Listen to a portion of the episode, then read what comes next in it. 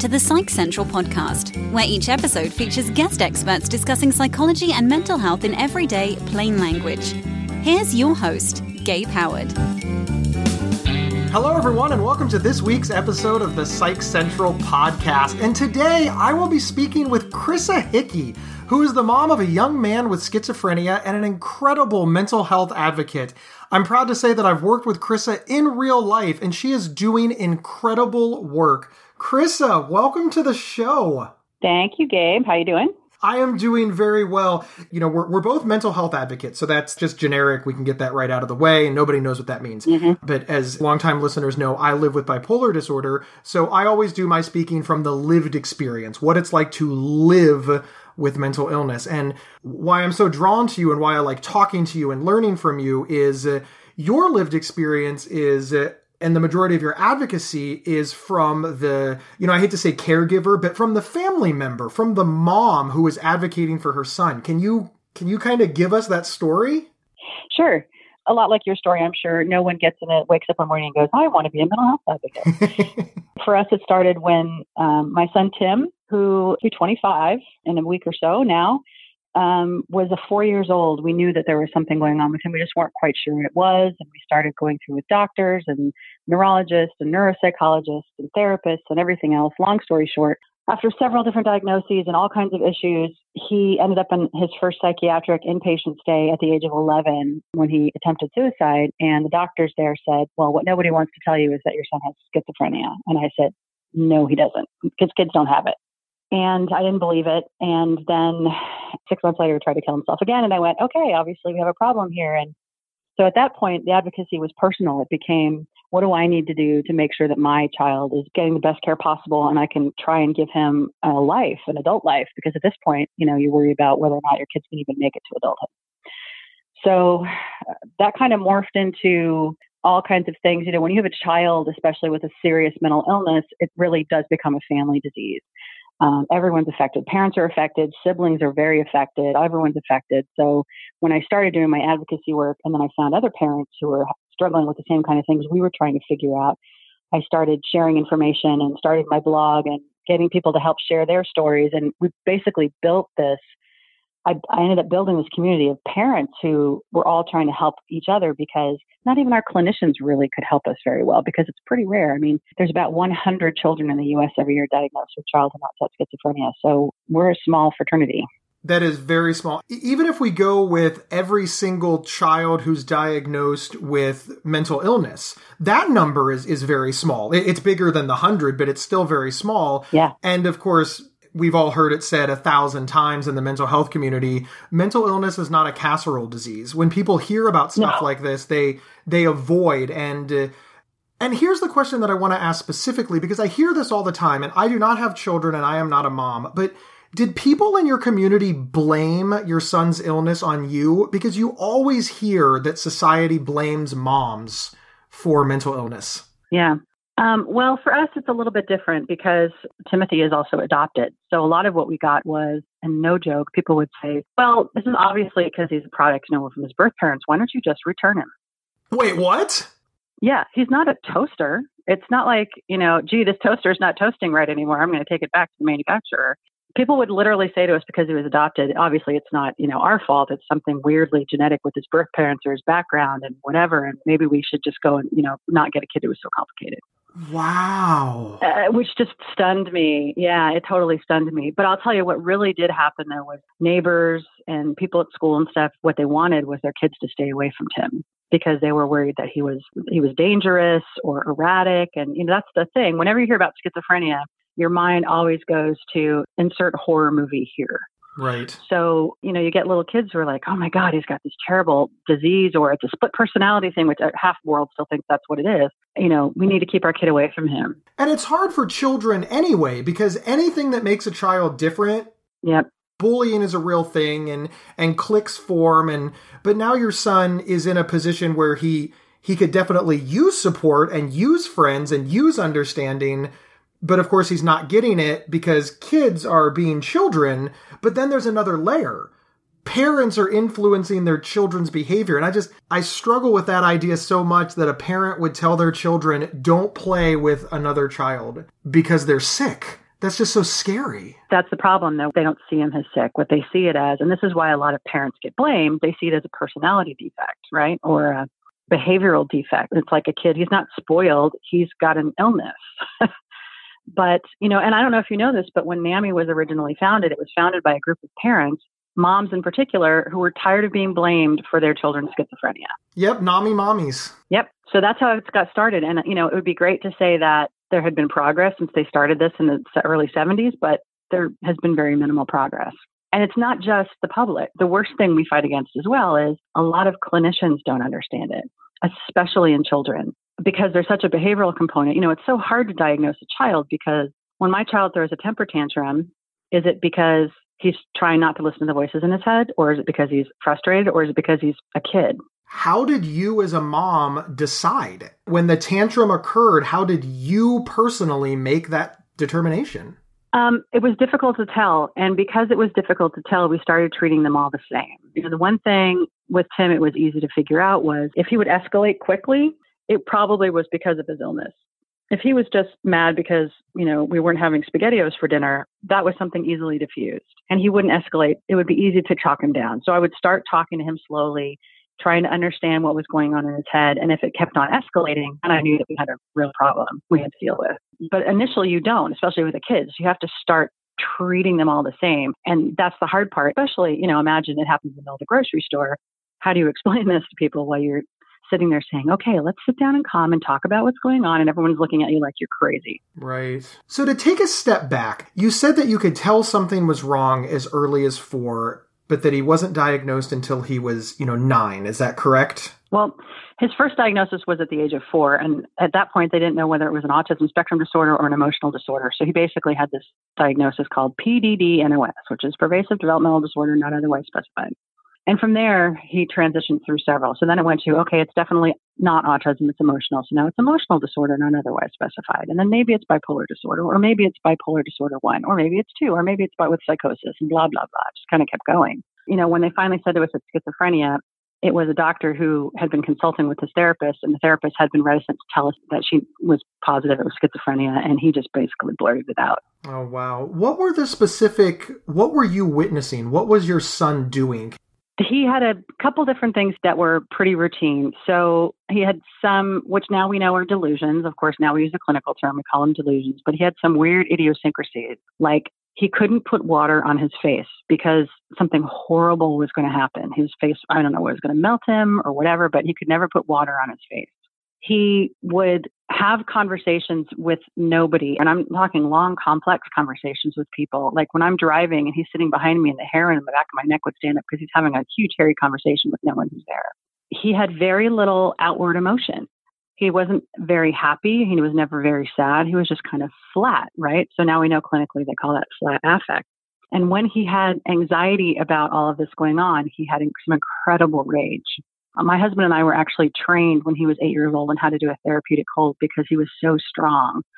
Well, here's an example. At the age of eight, he took one of those kid desks, you know, with the chair attached to it and the lid lifts up, picked it up over his head and threw it at a teacher. Oh, wow. So he was pretty strong. So we actually were trained by clinicians on how to do a therapeutic hold because if we didn't, he could literally hurt himself or one of us.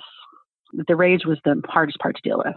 So now you're you're faced with all of this. You got the doctors. You're you're doing all the right things. You're advocating for your son. We could probably talk for hours upon hours how difficult it is to find the right care, the right treatment, the right clinicians. But moving all of that aside, let's talk about medication. Mm. Did you choose to medicate your child? Because it's debated a lot. It is. So initially, we didn't want to medicate our child because the last thing you want to do is, and it's the prevailing thought out there, right? It's like, God, I want to put this poison into my kid. But it got to the point where, after several hospitalizations, I mean, he had 16 hospitalizations between the ages of 11 and 14.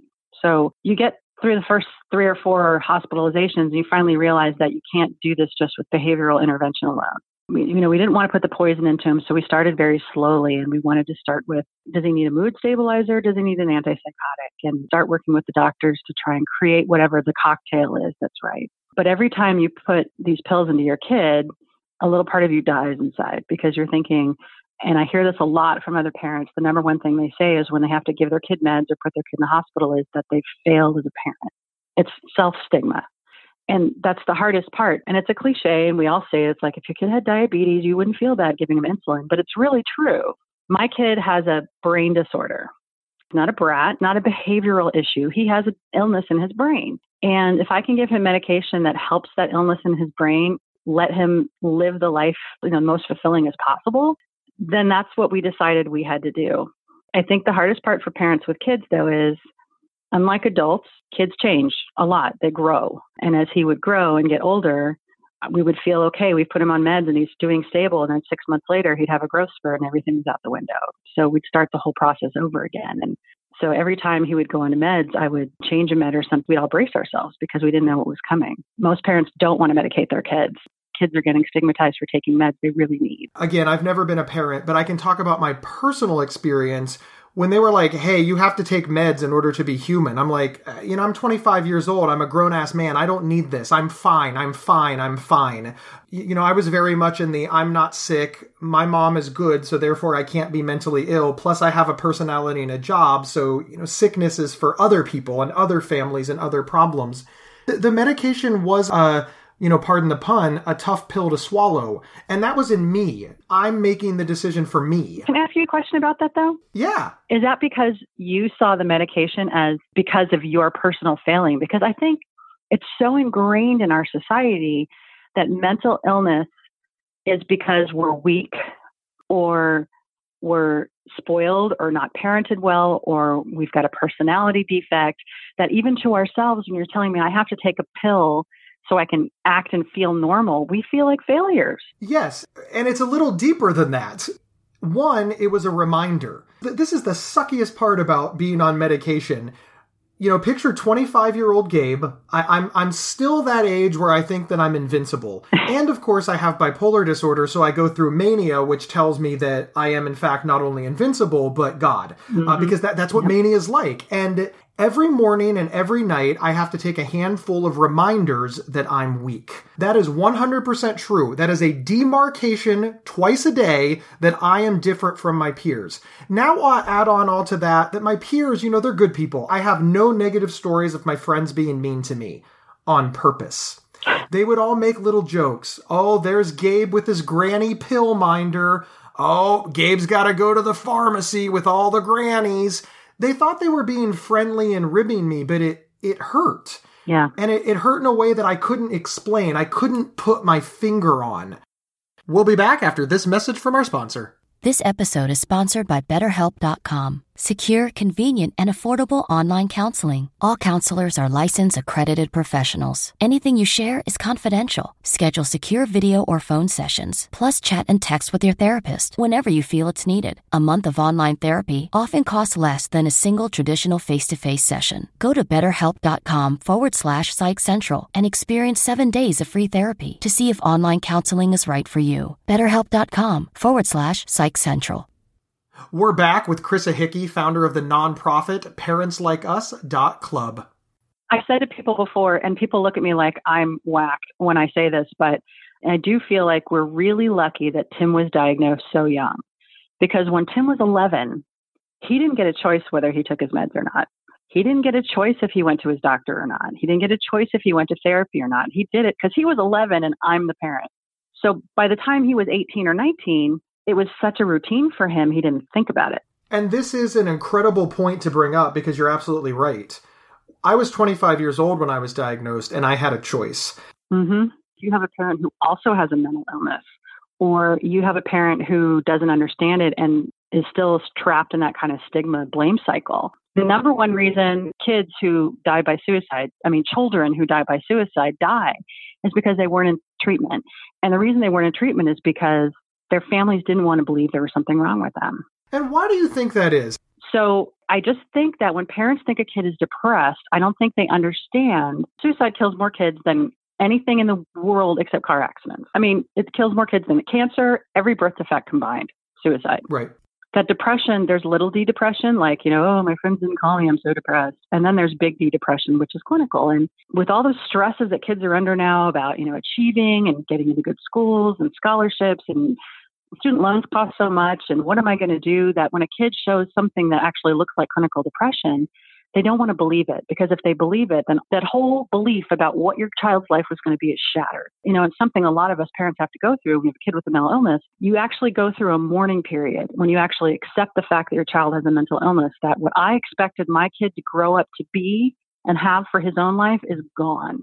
When Tim was little, he was a gorgeous child. He loved to sing with the radio, everything. He talked about him wanting to be a pilot all kinds of stuff, you know. And when they told us he had schizophrenia and it really digested it, it's just, you could almost hear the glass shatter.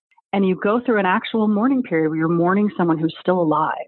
And you end up doing it more than once as you go through this whole cycle. And I think a lot of it is because these parents don't want to have to think about what happens if. Because it's scary and they don't have anybody to talk to. Yeah. Which is what you learned early on. You couldn't just reach out to the other moms and dads and say, hey, I'm toilet training and it's a nightmare. These are the things that parents do. These are the things that people do. Yep. We, we reach out to like minded people to share stories and get advice but you didn't have anybody to reach out to. And that was why you started blogging. And that's why you built a community. And that's why you launched parentslikeus.club, which I didn't even know dot .club was a domain address. It is. Isn't that cool?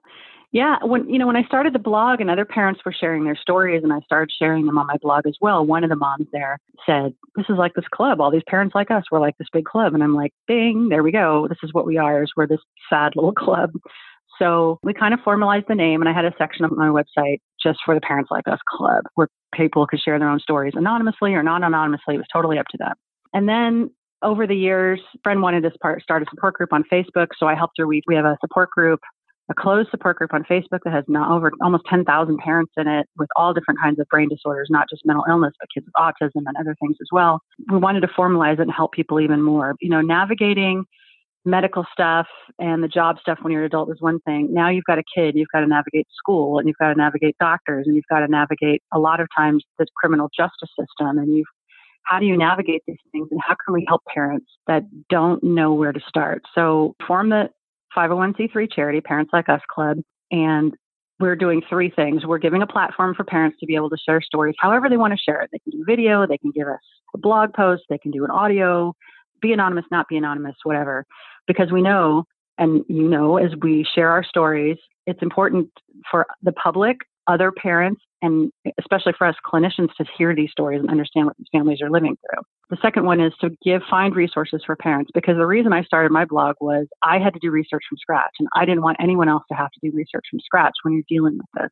So how can we get all the resources out there so they're available and they're indexed and you can find them when you Google it, you can find us and we can get different clinicians and and people to actually go into a directory and, and tell us they actually specialize in helping families with kids. And the third thing is we're going to be giving micro grants to families that need them to have professional advocacy work with them locally when they go to an IEP meeting at school, or they're going to see a new psychiatrist for the first time, or they have to go down and sit down with a lawyer and talk about the juvenile justice system because it helps to have a neutral third party there who's really an expert to take that emotion out of it and really understand A, what your rights are and your child's rights are, and B, what's the best course of action for your kid and what you want to get out of them.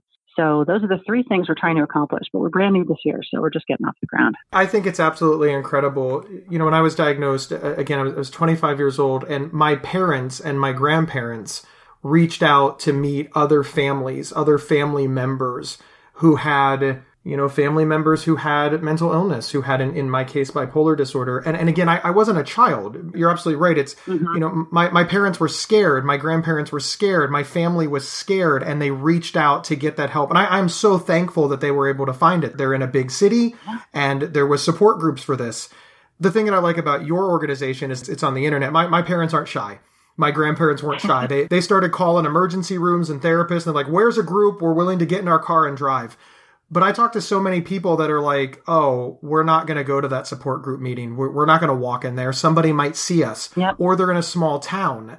I don't want to say that is your support group anonymous or is your club anonymous, but there, there is a certain layer of, of anonymity to it because it's online. Or can you sort of talk about that a little bit? There is. And, you know, obviously there's always the option to be anonymous when you're online. I think what a lot of parents do is, you know, you think about, and again, it all kind of comes back to that stigma we're all ingrained with the worst part, I think, for kids too is a lot of clinicians fall into the stigma category. So it's like the reason that Tim's therapist didn't want to tell us that Tim had schizophrenia is because they didn't want to put it in the chart. You know, it's on their permanent record kind of thing. Whereas I'm like, you know, like I care. But a lot of parents are worried about that. They're like, you know, I don't want to hurt my kids' chances to get into college, maybe, or get a job one day. So I don't want to put their name on the internet and associate it with a mental illness. That's fine. You don't have to. But the nice thing about it being online is when you talk about kids with serious mental illness, so when we talk about serious, we classify that as schizophrenia, schizoaffective disorder, bipolar disorder, and severe clinical depression. So those are the diseases for kids that become fatal frankly, as far as mental illness goes. If you take a look at the pool of people in the United States, just because that's the one I know best, right? You're talking about schizophrenia, 100 kids a year get diagnosed, small pool. Bipolar disorder, one or two other type for kids, becoming less common because now there's other DSM-5 things for it, but you get about two to 3,000 kids a year get diagnosed with that. Severe depression, much more, 10 to 15,000 kids a year get diagnosed with severe depression. And that's every year. So you're talking I don't know, 20,000 people that need to find each other in the 350 million people in America, I don't have a choice but to go to the internet.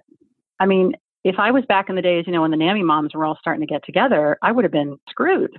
My son, we lived in Chicago, not a small town, when my son was diagnosed. And his psychiatrist, who was the head of child psychiatry for one of the largest mental health groups in Chicago said Tim was the most severe case he'd ever seen, and he was 65 years old. And all I could think of was first, my thought was, oh, great, my kid like set some sort of record for being whacked. But then the other thing I thought was, how few and far between is it that my kid's the only one this guy in the second largest city in the country has ever seen? And how lucky are you? You know, that's the thing that goes through my mind. How lucky are you that you live in Chicago? Could you imagine if you lived in rural Ohio or yeah. or I just any place rural. Or where we live now, yeah. now we live in rural Wisconsin, yeah. Yeah, is there and I don't mean this in, in any insult to anybody that lives in rural America, but there's not gigantic hospitals in rural areas. There's just not enough people. No. So now I live in very northeastern Wisconsin. Very I mean my town has 300 people in it. So if we had lived here when he was 11 and he was, we had to figure out what's going on with him that age, I would have had to go to Madison, Wisconsin, which is four and a half hours away to even get come close to finding a clinician. And then when I got to Madison, the average wait in Madison right now for a first appointment with a child psychiatrist is 17 weeks. 17 weeks. And we're hearing that all of the time. This isn't new news to anybody who's done even the most basic mental health advocacy. No. That the wait times to see professionals are they're so long. They're they're insane. I, they're insane. You're terrible. You know, and child psychiatrists are even rarer than you know than psychiatrists. So because it takes takes more schooling, right? If I go to school and go to medical school and become a doctor, and then I go to you know my specialty and I become a psychiatrist, to become a child psychiatrist, I have to invest even more time and it's not like they're going to make any more money being a child psychiatrist. So there's really no incentive for them to do that. So there's this shortage. I am so glad that you were in a, a place where you could advocate for Tim. How is he doing now? You know, we, we've heard a lot about his childhood. I, I know that he's almost 25 years old now. What is Tim's adult life now? Um, it's good. So we did move to rural Wisconsin. Uh, we moved back to the town my husband grew up in, actually. And the number one reason we moved here is because this is a much better environment for Tim than Chicago. There's too much stimulus in Chicago. There's too many ways to get in trouble in Chicago. And he's very anonymous in Chicago. Here in this town, Tim is able to live in his own apartment because he only lives a mile away. So we can help him when he needs help he has a small part-time job with a family friend who has resort cottages. So he's got some sheltered work where if he's having a bad day and he can't show up, it's no big deal. He can come to work every day, and if he misses a day, no problem. He has friends here. We live right on Lake Michigan. He goes swimming in the lake in the summertime, and he has his own dog now, and he has his bike, and he rides all over town, and everybody knows him. And he really is a happy person and he's very, very stable. And a lot of the reason he's stable is because he has an environment that supports him. Because we're in a small town where my husband grew up, we're not anonymous here. It's like having 200 extra hands to help watch him. A couple weeks ago, I, you probably know he messed up his meds a little bit. He ended up in the emergency room. The paramedics all showed up when he had a problem with it because he lives across the street from the fire department and they know him personally. When he got to the emergency room, he knows the nurse there because she's a neighbor. And, you know, when he is having an off day, I'll get a phone call from one of his neighbors who's, you know, have you seen, talked to Tim today? He seems a little off. So we've created this environment for him where he's very insulated. And I know that not only now at 25, but when he's 55 and I'm no longer around, he's still going to be safe and happy here Krista, this has been absolutely wonderful. Thank you for all that you do. Thank you for starting the nonprofit. And I don't know if Tim has ever thanked you, but as somebody who lives with mental illness, you know, moms like you, parents like you, family members like you, they make such a big difference. It made a big difference in my recovery, and I, I know it made a big difference in Tim's as well. So, so thank you so much for everything that you do. Thank you, and thanks for having me. I really appreciate it. Hey, it was my pleasure. And thank you everyone for tuning in. Remember, you can get one week of free, convenient, affordable private online counseling anytime, anywhere, just by visiting betterhelp.com slash psychcentral. We will see everybody next week. You've been listening to the Psych Central podcast. Previous episodes can be found at psychcentral.com slash show or on your favorite podcast player. To learn more about our host, Gabe Howard, please visit his website at gabehoward.com. PsychCentral.com is the internet's oldest and largest independent mental health website run by mental health professionals. Overseen by Dr. John Grohol, PsychCentral.com offers trusted resources and quizzes to help answer your questions about mental health, personality, psychotherapy, and more. Please visit us today at PsychCentral.com. If you have feedback about the show, please email show at PsychCentral.com. Thank you for listening, and please share widely.